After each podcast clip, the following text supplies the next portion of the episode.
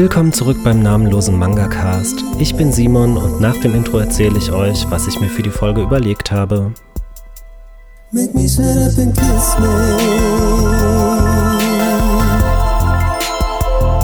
Make me shut up and kiss me. Zu Beginn dieser Folge möchte ich mich erstmal für die miserable Tonqualität entschuldigen. Mein Freund ist auf Geschäftsreise und hat aus unerfindlichen Gründen mein MacBook mitgenommen und jetzt äh, habe ich nichts, woran ich mein Mikrofon anschließen könnte. Insofern renne ich jetzt halt eine Dreiviertelstunde mit dem Tablet in der Hand durch die Küche und versuche was halbwegs Unterhaltsames aufzunehmen. Äh, meine Hündin schlawenzelt auch gerade äh, schwanzwedelnd um mich rum. Also stört euch bitte nicht an den ganzen Hintergrundgeräuschen und wenn es wirklich gar nicht geht, dann macht einfach aus. Es gibt ja auch kaum was Nervigeres als Sprachnachrichten mit ganz furchtbar viel Lärm im Hintergrund oder Windgerausche. Ne? Also insofern vollstes Verständnis.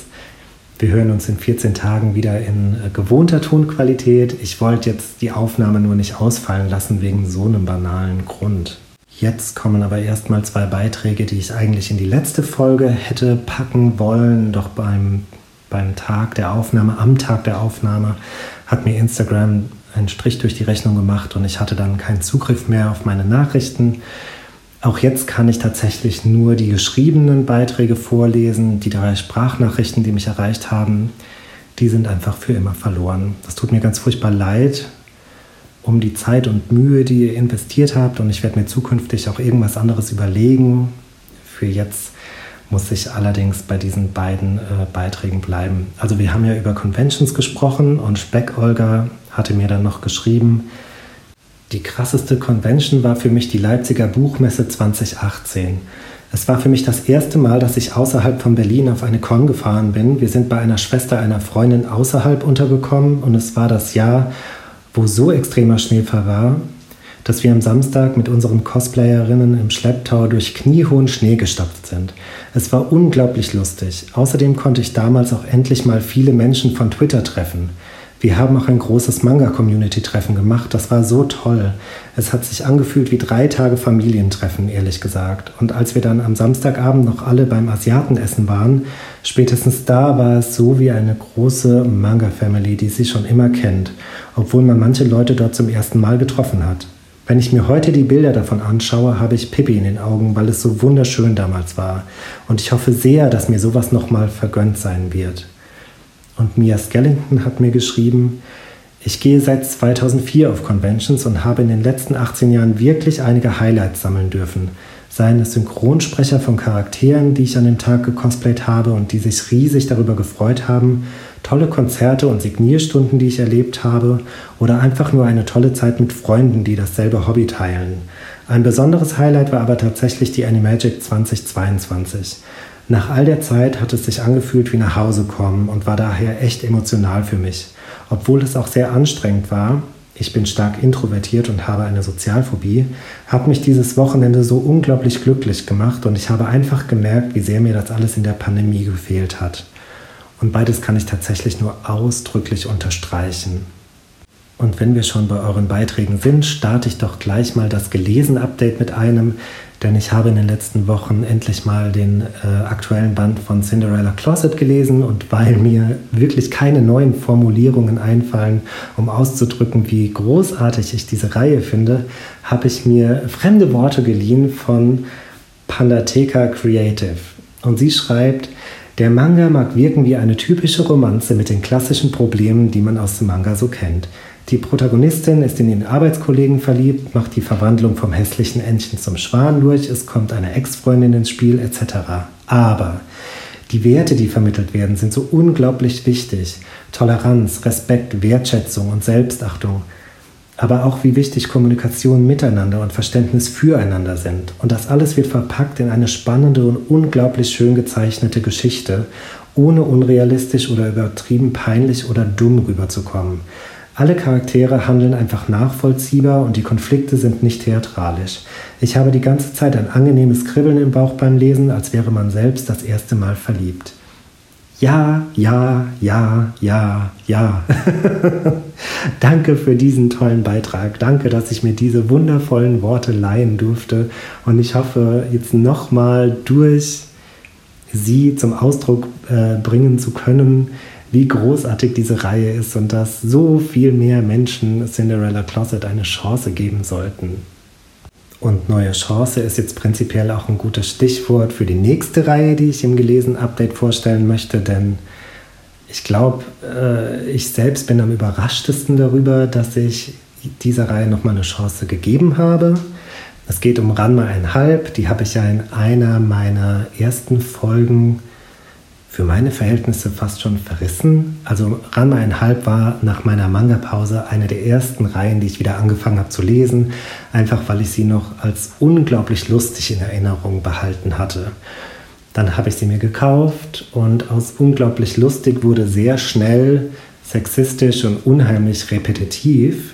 Ich habe halt aber auch den Fehler gemacht ähm, und bin mit meinem sehr äh, durchpolitisierten 2019 Gehirn und meiner Lesart aus dieser Zeit daran gegangen. Das heißt, ich habe pro Tag zwei, drei Bände gelesen und habe aktuelle äh, Ansichten an diese Reihe angelegt. Und ich glaube, das sollte man halt einfach nicht machen. Was heißt, ich glaube, naja, ist halt ein Werk seiner Zeit ne? und das kann man beim Lesen auch gut in Erinnerung behalten.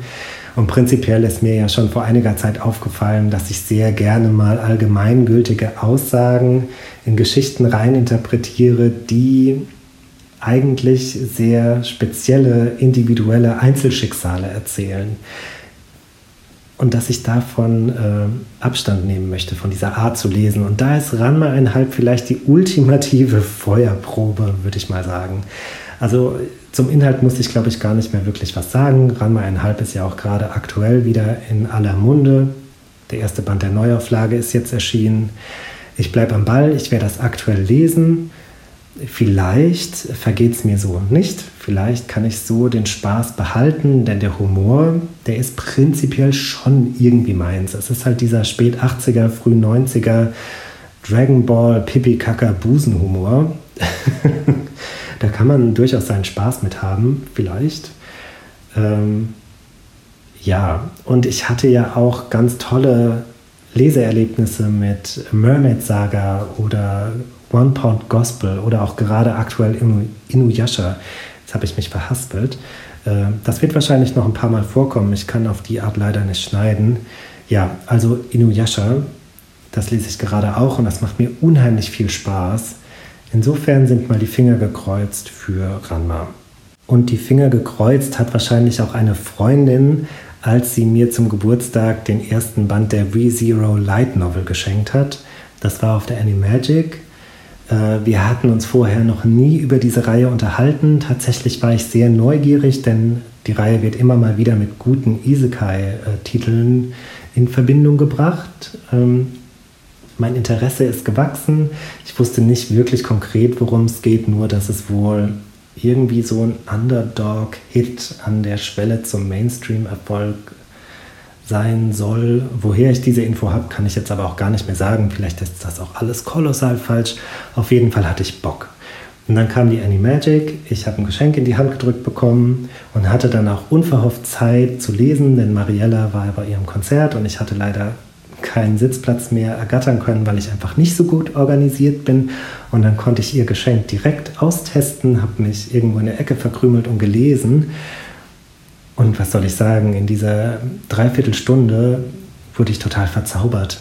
Das ist so eine tolle, gute Geschichte, die auf den ersten Blick gar nicht so viel anders macht, aber dann irgendwie doch alles. also erstmal, worum geht's in ReZero? Es geht ganz Isekai-typisch um einen Schüler, der in eine andere Welt äh, gelangt. Und auf den ersten Blick hat er gar keine wirklichen Kräfte dazu gewonnen. Er ist halt immer noch der gleiche Mensch wie vorher, optisch und innerlich. Und ähm, eine junge, schöne Frau hilft ihm aus der Klemme.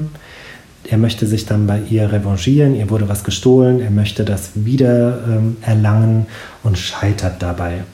Nicht nur einmal, sondern mehrfach. Und wenn ich sage scheitern, dann meine ich wirklich kolossal. Er zahlt da jedes Mal mit dem Leben für. Und da wären wir jetzt schon bei seiner Besonderheit, die er erlangt hat in dieser anderen Welt. Er gelangt nämlich immer nach seinem Ableben an seinen letzten Speicherpunkt zurück. So formuliere ich das jetzt einfach mal. Das heißt, den ganzen ersten Band über versucht er das gleiche Problem mit anderen Herangehensweisen zu lösen und stirbt doch einige Male. Klingt vielleicht ein bisschen langweilig, ist es aber überhaupt gar nicht. Zumindest für mich nicht. Ich fand es sehr, sehr spannend zu beobachten, wie er sich innerhalb dieses ersten Bandes schon doch recht deutlich verändert durch die ganzen Erfahrungen, die er machen muss, durch die bestialischen Tode, die er teilweise stirbt. Das fand ich sehr spannend und das alles nur in Band 1. Und die Reihe hat ja doch einige Bände. Insofern bin ich gespannt, wo die Reise da noch hingehen wird. Und dieser Band hat tatsächlich von diesen Protagonisten für mich gelebt und von einzelnen Nebencharakteren, die auch sehr, sehr liebevoll geschrieben waren. Ich bin jetzt einfach, ja, wie ich schon gesagt habe, ich bin gespannt, wie es weitergeht. Band 2 liegt hier schon. Der wird die Tage mal angefangen, aber erstmal wollte ich Band 1 für mich verarbeiten. Ultraverse bringt ja zurzeit den zweiten Arc in Manga-Form raus. Der erste ist damals bei Tokyopop erschienen. Ich glaube, der ist nicht mehr so gut erhältlich. Ich halte mal die Augen offen, denn in Manga-Form würde ich mir das Ganze auch sehr gerne zu Gemüte führen. Von dem Anime lasse ich aber erstmal die Finger, denn ach, da ist die Versuchung einfach zu groß, sehr schnell einfach mal weiterzuschauen. Ich habe halt sehr viel schneller vier Anime-Folgen geguckt, als so ein ganzes Buch gelesen. Und ich möchte aber der Light Novel treu bleiben. Insofern Manga ja, Anime nein. Und äh, wer weiß, vielleicht taucht ja in den nächsten Wochen mal im gelesenen Update mein Eindruck zu Tokyo Pops zweibändiger ReZero-Reihe auf. Das war's jetzt aber mit dem gelesenen Update und wir stürzen uns kopfüber ins Thema der heutigen Folge. Und das wären Reihen, die mir in den letzten furchtbaren Monaten des Lichts und der Wärme eine ganz dringend benötigte Illusion von Dunkelheit und Kälte verschafft haben. ähm, ja, ich habe bestimmt schon ein paar Mal erwähnt, dass ich den Sommer ganz furchtbar finde. Das ist die schlimmste Zeit des Jahres für mich es ist einfach immer hell und man kann der Hitze gar nicht mehr entkommen. Und ich bin sehr froh, dass in meinem Salon eine Klimaanlage steht. Prinzipiell würde ich mir sowas für zu Hause, glaube ich, tatsächlich nicht holen. Aber naja, die Hunde sollten vielleicht nicht überhitzen beim Duschen und geföhnt werden und so. Ne? Insofern bin ich da jetzt einfach mal Nutznießer dieser Auflage und verbringe da vielleicht ein bisschen mehr Zeit, als nötig wäre. Zu Hause geht aber tatsächlich gar nichts und mein Freund und ich, wir sehen uns auch erst nach Sonnenuntergang, weil er dieses Jahr irgendwie diese Marotte entwickelt hat, immer von Licht und frischer Luft umgeben sein zu wollen. Ähm, ja, und dann sitze ich im Schlafzimmer in vollkommener Dunkelheit und kriege jedes Mal einen halben Nervenzusammenbruch, wenn irgendwo auch nur ein Lichtstrahl sich neben einem Rollo vorbeidrückt und er sitzt in vollkommener Glückseligkeit in der restlichen Wohnung. ja, und dann gab es ein paar Reihen, die haben mich sehr glücklich gemacht und haben das Bedürfnis meines dunklen Herzens erkannt und erfüllt. Und über die erste Reihe bin ich zufällig gestolpert. Das war eine richtige Überraschung und ich bin sehr glücklich über diesen Zufall, denn aus unerfindlichen Gründen habe ich mich im Laufe der letzten Monate tatsächlich mal nach draußen verirrt und bin in den Comicshop gegangen. Und dort stand ein großformatiger, etwas dünnerer Manga in Farben, die mir total gut gefallen. Dunkles Grün, dunkles Türkis, dunkles Lila. Das Motiv hat mich total angelacht. Ich habe die Inhaltsangabe gelesen, ja, und musste den Band einfach kaufen. Das Ganze ist ein Self-Publisher-Werk, heißt Incidents und wurde von Mai Tai Mew geschrieben und gezeichnet. Ich werde ihren Instagram-Account auch in die Folgenbeschreibung packen. Schaut mal auf dem Profil vorbei und vor allem in ihrem Online-Shop. Prinzipiell versuche ich ja Abstand zu nehmen, zu, zu Käufen aufzufordern, aber der Band ist wirklich toll. Das könnte sich sehr, sehr, sehr wahrscheinlich lohnen. Ich gebe mal ganz kurz eine kleine, knappe Inhaltsangabe zum Besten. Ich versuche es wirklich so kurz wie möglich zu halten, weil der Band eben nicht so dick ist und da hat man schnell zu viel verraten. Es geht um zwei True Crime Podcaster, die Fälle lösen können, weil einer von beiden eben eine übernatürliche Gabe besitzt. So, weiter baue ich das jetzt mal gar nicht aus. Aber es ist sehr unterhaltsam, es ist sehr spannend, schon in diesem ersten Band, der so ein bisschen für mich zumindest als Auftakt fungiert hat. Also der hat mich mit einigen guten Fragen zurückgelassen, auf deren Beantwortung ich mich total freue. Insgesamt wird es vier Bände geben. Optisch hat mich das Ding total abgeholt. Also der Inhalt äh, löst auf jeden Fall ein, was das Cover verspricht. Dieser gewisse übernatürliche Überbau, der jetzt noch gar nicht so sehr konkretisiert wurde, der hat mir total gefallen. Diese Podcaster-Thematik fand ich, fand ich toll, fand ich mal ein bisschen anders. Ja, also äh, das hat einfach gestimmt. Das hat genau meinen Vibe getroffen. Äh, gefühlt passiert da viel nachts, ist wahrscheinlich gar nicht so, aber das ist irgendwie das, woran ich denke, wenn ich diesen Band lese. Das ist total lustig. so die Stimmung, die dieser Band auf mich äh, übertragen hat. Ich möchte dem jetzt wirklich gar kein Unrecht tun. Äh, aber das ist einfach das, was ich gebraucht habe in letzter Zeit. Mittlerweile habe ich den Band schon zweimal gelesen und tatsächlich habe ich mir Merch gekauft von dieser Reihe. Ich kaufe mir kein Merch, das ist nicht mein Ding. Ich habe keinen Platz dafür. Ich habe äh, mir bisher nur zwei Figuren gekauft und das auch nur, weil ich einen Gutschein gewonnen hatte. Und einmal hat eine Freundin äh, was aussortiert und dann habe ich auch noch eine kleine Figur abstauben können. Aber so prinzipiell mache ich mich da nicht auf die Suche. Aber hier hat mich das wirklich alles so angesprochen und die Zeichnungen finde ich einfach so toll. Und dann gab es da einen Acrylaufsteller der beiden Protagonisten und der war groß und der war schön. und dann musste ich den einfach haben und sobald es noch mehr Acrylaufsteller gibt, werde ich mir noch mehr Acrylaufsteller kaufen und die weiteren Bände natürlich auch. Äh, ich glaube, ich hatte gesagt, dass es vier Bände geben wird. Ich weiß es schon gar nicht mehr, weil ich mich so im Schwärmen verloren hatte. Jetzt gerade ähm, sollten es doch mehr werden. Ich posaune das jetzt mal so ganz rücksichtslos und egozentrisch raus. Man muss das auch wirklich gar nicht äh, berücksichtigen. Aber sollten es mehr werden oder sollten es, äh, sollte es noch Spin-offs geben, da werde ich mich natürlich nicht beschweren. Und wenn es bei den vier Bänden bleibt, dann bin ich mit den vier Bänden sehr, sehr glücklich. Also nochmal zum Mitschreiben. Die Rede ist von Incidents, äh, von My Time New. Ich werde alles in der Folgenbeschreibung verlinken. Und tut euch einen Gefallen, wenn euch diese Inhaltsangabe irgendwie angesprochen hat, dann werdet ihr genau das bekommen. Also da müsst ihr keine Angst haben, da gibt es kein Risiko, dass ihr eingeht. Das ist eine spannende Geschichte. So, und jetzt höre ich aber mal auf. Sonst wird das noch eine Dauerwerbesendung für diesen einen Band. Ich mache mal lieber weiter mit einer dreibändigen Reihe von Tokyo Pop, die mich so in meiner tiefsten Phase des Sommerlochs erreicht hat. Das war so eine Phase, da habe ich mein Pseudo-Leiden über alles gestellt und konnte es gar nicht mehr so in diesen großen Kontext einordnen. Da habe ich einfach gelitten unter der Hitze und dem Licht und darunter, dass ich mit meiner Hündin raus musste und dass ich, keine Ahnung, arbeiten fahren musste. Und ich habe so ganz furchtbar melodramatische Dinge von mir gegeben, wie die Hitze bricht mich. Und ich habe das wirklich ernst gemeint.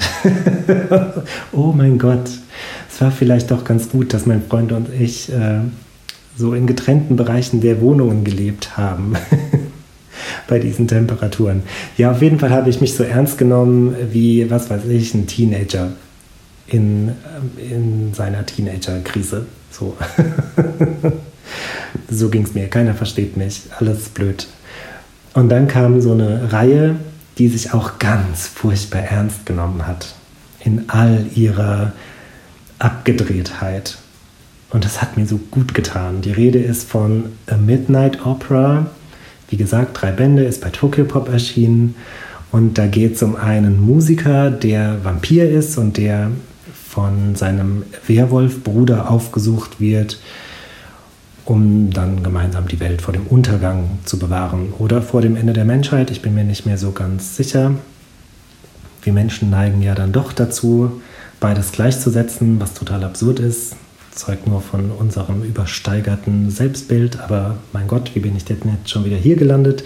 Äh, es ist spät, genau.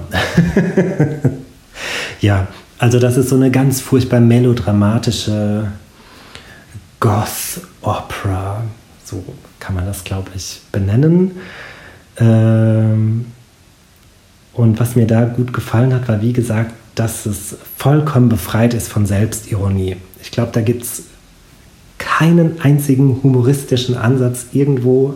Das ist düster und da geht es um dramatische Liebe und um Familienstreitigkeiten und geschichtliche Bezüge werden dann auch noch genommen und das war so ein ganz großer Pluspunkt. Ich bin sehr fasziniert von Elizabeth Bathory und auch sie findet ihren Weg in diese Geschichte, warum auch immer, aber es ist egal, denn es ist ernst und es ist dunkel. und es ist so, ja, es ist einfach so ernst, dass es schon wieder total, total palpig ist und fast schon Camp. Das muss man gelesen haben. Anders kann ich das nicht beschreiben.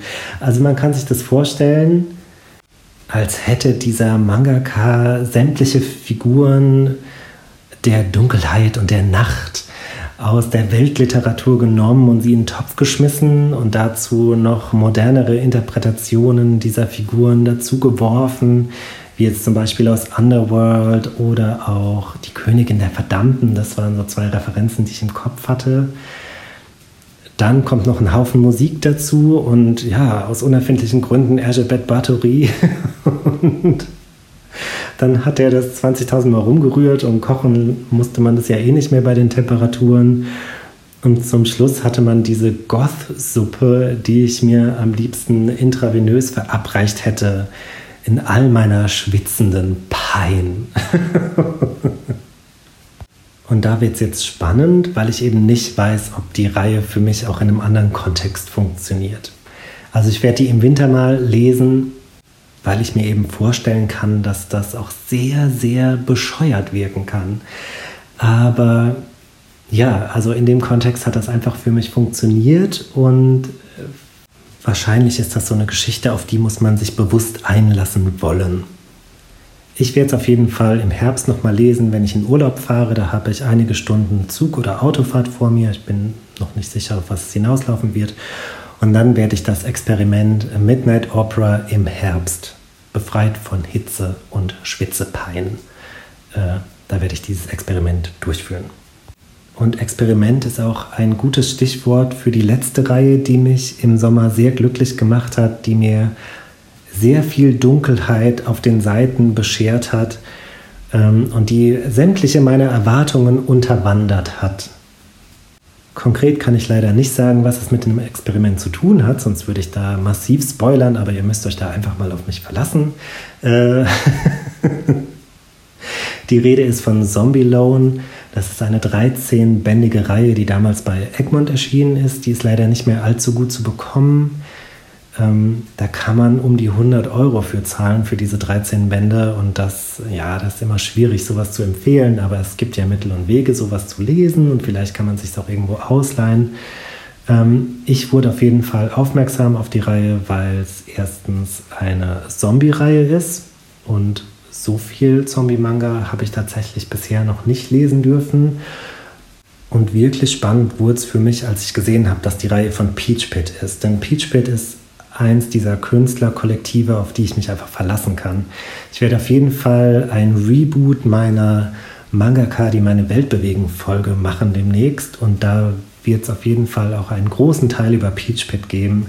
Da hat mich bis jetzt noch nichts enttäuscht. Ich finde es großartig, wie sie recht ausgetretene Pfade bewandern, nur um sie komplett eigenständig zu dekorieren. Ich glaube, so kann man das ganz gut ausdrücken, aber es soll jetzt keine allgemeine Peach-Pitch-Schwärmerei werden, sondern ich wollte von Zombie Loan reden. Da geht es um eine Schülerin, die durch gewisse Vorkommnisse an zwei untote Mitschüler gerät, die nach ihrem Ableben einen Lebenszeitkredit aufgenommen haben bei Zombie Loan, so heißt die Agentur, und die ab jetzt übernatürliche Fälle annehmen müssen, um diesen Kredit abzahlen zu können. Und warum diese Mitschülerin sehen kann, dass die beiden untot sind und andere nicht und überhaupt, also diese Reihe ist geprägt von vielen Twists und vielen, vielen Rätseln und viel Übernatürlichem, aber was es dort nicht gibt, ist gängige Zombie-Kost. Und da war ich sehr überrascht und das hat mich sehr glücklich gemacht. Eigentlich hatte ich so ein bisschen hirntote Unterhaltung erwartet und gebraucht, weil ja bei 50 Grad bin ich nicht zu Höchstleistungen fähig. Und dann hat mich die Reihe doch ganz gut gefordert. Das hat dazu geführt, dass ich sie immer noch nicht zu Ende gelesen habe. Ich bin jetzt bei Band 10 von eben diesen 13 und ich muss auch nur alle ein, zwei Wochen so einen Band lesen und das reicht mir vollkommen. Das macht mich sehr glücklich. und dann muss ich wieder ein bisschen verarbeiten und ein bisschen drüber nachdenken und irgendwann kriege ich dann richtig Bock auf den nächsten. Also das ist definitiv keine Reihe, die ich durchbingen muss.